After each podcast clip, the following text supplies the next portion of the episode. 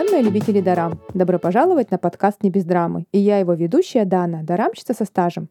Здесь я провожу обзоры и погружаю вас в захватывающий мир корейских сериалов. Сегодняшний эпизод я хочу посвятить дораме «Мерцающий арбуз». Изначально я не планировала смотреть эту дораму, потому что обычно я не смотрю сериалы про школьников. Ну а мне показалось, что это одна из таких дорам. Но так как я болела и валялась температурой, мне захотелось посмотреть чего-нибудь легкого. Тем более, что перед просмотром «Мерцающего арбуза» я только закончила смотреть дораму «Худшее из зол» с его не самым радужным сюжетом. Можете, кстати, найти обзор на сериал «Худшее из зол» у меня на канале, если интересно. Так вот, дорама «Мерцающий арбуз» оказалась намного глубже, чем просто дорама о беззаботной жизни подростков. Я вообще не пожалела, что случайно на нее наткнулась. Но прежде чем мы начнем, не устану предупреждать вас о спойлерах. Это концепт моего подкаста. Если у вас аллергия на спойлеры, то, пожалуйста, нажмите на паузу и вернитесь после просмотра сериала. Ну что, погнали?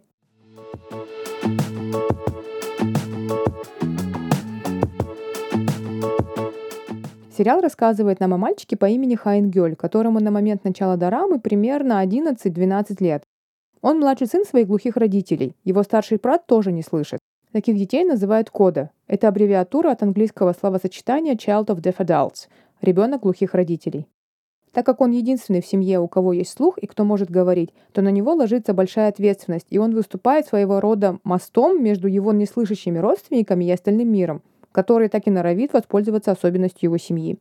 Энгель чувствует это давление и делает все возможное, чтобы быть лучшим сыном своих родителей. Он очень хорошо учится в школе, не ввязывается в какие-либо неприятности и супер ответственно заботится о своем старшем брате, с которым у него всего год разницы.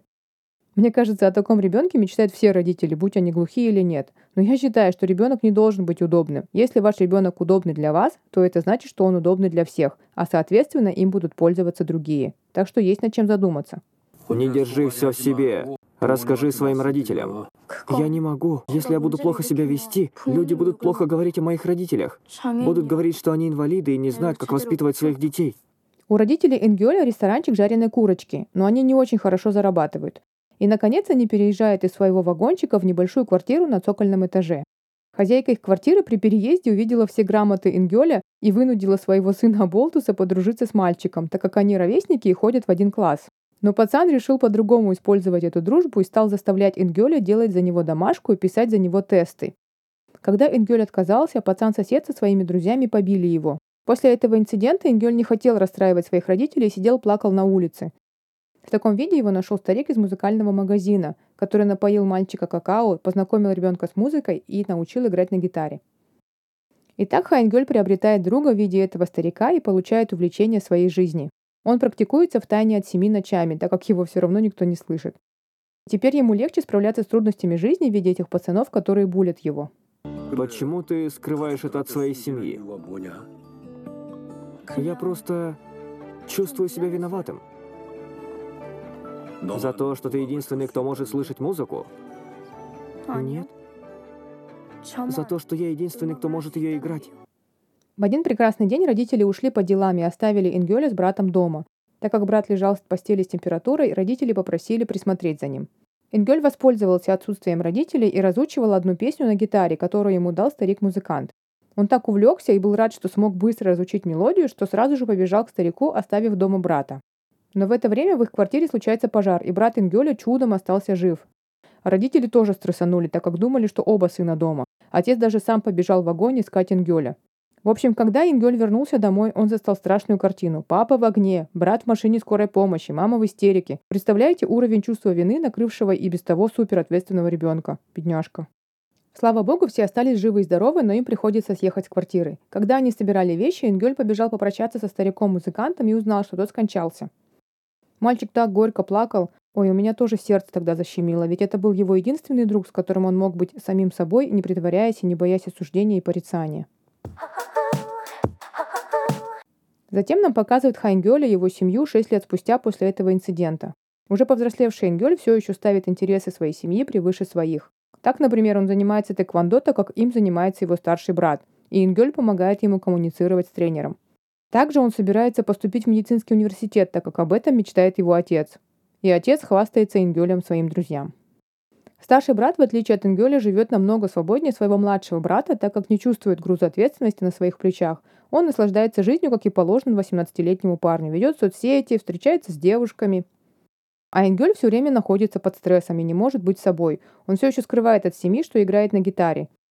Иногда он выходит на ночные улицы Сеула и играет для прохожих, спрятав лицо под маской. Во время одного из таких выступлений его замечают ребята из инди-рок-группы Spine Nine и предлагают ему присоединиться к их группе в качестве гитариста.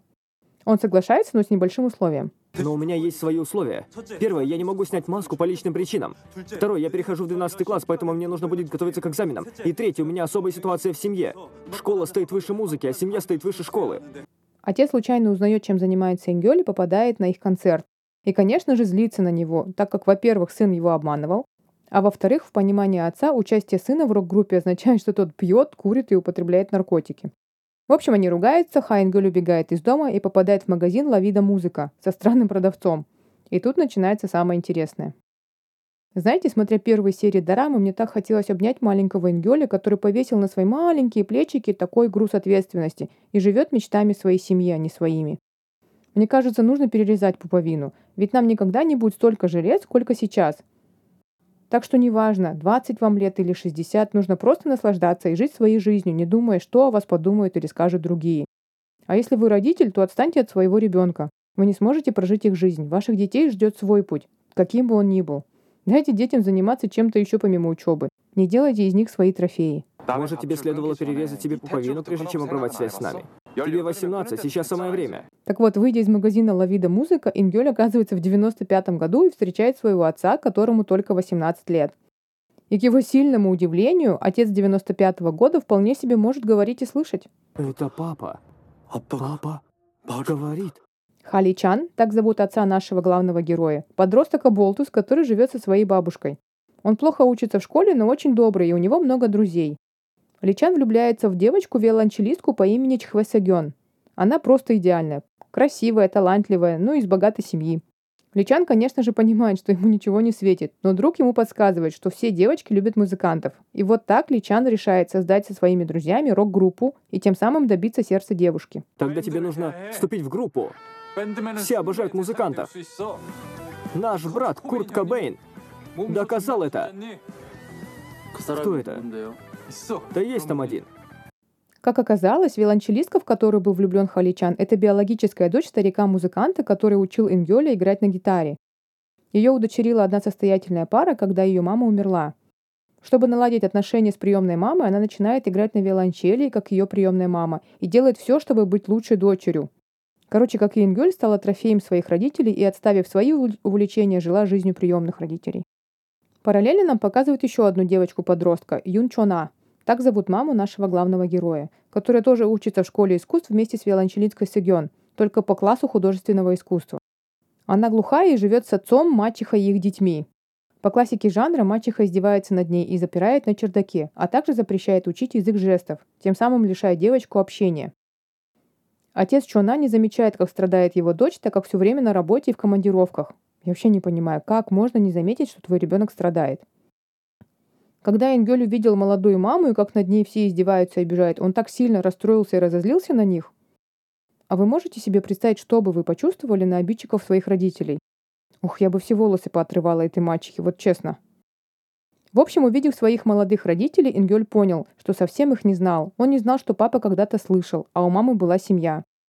И он решает сделать все возможное, чтобы сделать их счастливыми, чтобы предотвратить аварию, после которой папа потеряет слух, защитить маму от ужасной мачехи и свести своих родителей. Ингёль был настолько отчаянным в защите Халичана, что тот подумал, что Ингёль в него влюблен. Тем более, что Ингёль был против чувств Халичана к виолончелистке Сыгён. Это породило столько забавных моментов в Дараме. Я буду защищать тебя. Прошу, не надо. Я тебя умоляю. Не надо меня защищать. Мне нравятся женщины, уяснил? В сериале есть момент, где Халичан опоздал на репетицию группы, и его друзья все начали наезжать на него. А Ингель такой, ты что, на скейтборде приехал? Я же тебе сказал, будь осторожен. Но опоздал бы я опоздал. Это так мило. И вообще, отношения между Халичаном и Хайнгелем такие трогательные. Они и ругались, и мирились, и веселились вместе, и защищали друг друга. Говорили о будущем, о своих мечтах. Мне кажется, было бы здорово, если бы мы могли получить такую возможность стать на какое-то время друзьями со своими родителями. Столько бы конфликтов можно было избежать. Вообще было бы классно посмотреть на своих родителей в их 18 лет, чем они увлекались, как развлекались, потому что обычно родители такие серьезные, типа «я никогда не делал или не делала тех или иных глупостей», чтобы детям плохой пример не показывать. Но на самом деле мы же с вами знаем, да, что они тоже были подростками и совершали всякие глупости. И вот Ингель прям кайфовал быть на одной сцене с отцом, играть с ним на гитаре и развлекаться с ним. Что он сделал, чтобы заслужить тебя? Он заработал золото, когда нашел тебя. Ты обучаешь его, создаешь для него группу и покупаешь ему гитару. Что в нем такого? Зачем тебе это делать? Я хочу, чтобы он сиял на сцене.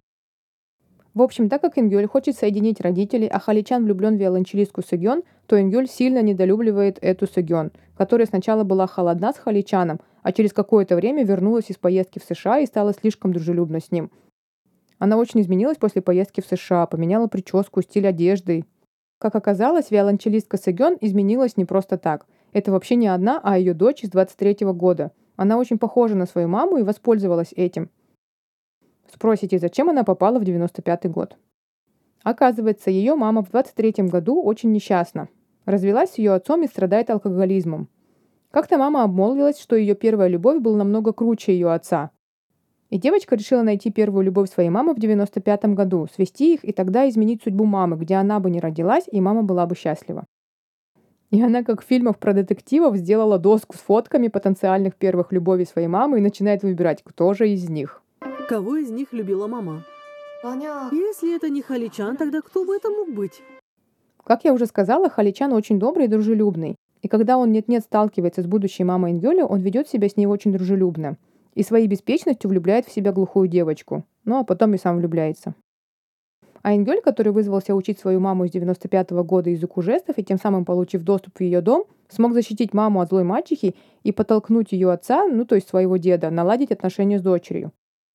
Заодно он также пытался свести своих родителей, но у них и самих все неплохо получилось. В общем, всеми своими действиями Ингель все же вносит кое-какие изменения в жизнь своей семьи в будущем, хоть и не все пошло по плану. Параллельно Ингель сам проживает свою лучшую молодость, испытывая все, чего лишал себя в 23-м году. Играет в группе, переживает свою первую любовь, обретает кучу друзей. Пока Ингель пытался отвадить своего молодого отца от виолончелистки Сыгён и ругался с ней постоянно, сам не заметил, как влюбился в нее. Хотя самому от этого не по себе, так как он думает, что его любовь по факту старше него на 28 лет. И он такой «Я влюблен в Аджуму». А Джумой в Корее называют взрослых женщин, ну где-то за 30. Очень смешно показали сцену, когда виолончелистка Сигён и Ингёль узнали, что оба из будущего. Как они застукали друг друга с мобильными телефонами в руке. Типа «О, что?» Так что можете представить его облегчение, когда он узнал, что Сэгён — его ровесница из 23 -го года. Основным лейтмотивом дорамы выступает фраза «Вива ла вида», что переводится как «Да здравствует жизнь». Я, кстати, после просмотра Дорамы еще неделю ходила и пела песню Coldplay Viva la Vida. Дорама очень добрая, солнечная и вызывает теплое чувство в душе после просмотра. Я бы поставила 9 из 10. Она про молодость, дружбу, первую любовь, мечты. В фильме очень много музыки и красивая картинка. Много молодых актеров, которых, я думаю, мы увидим еще в будущем не раз.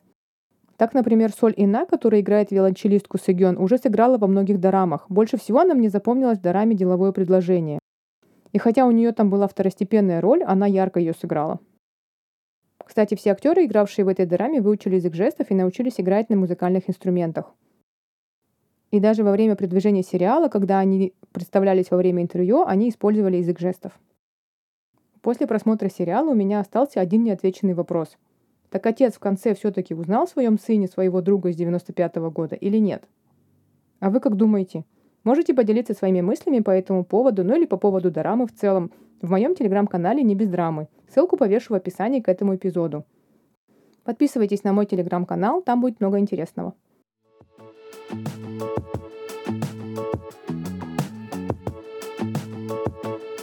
Спасибо, что были со мной в этом путешествии в мир дорамы «Мерцающий арбуз». Не забудьте подписаться на подкаст «Не без драмы», чтобы не пропустить следующие истории – мой подкаст доступен на площадках Apple Podcast, Spotify, Google Podcast, а также на YouTube. Так что выбирайте удобный для вас формат.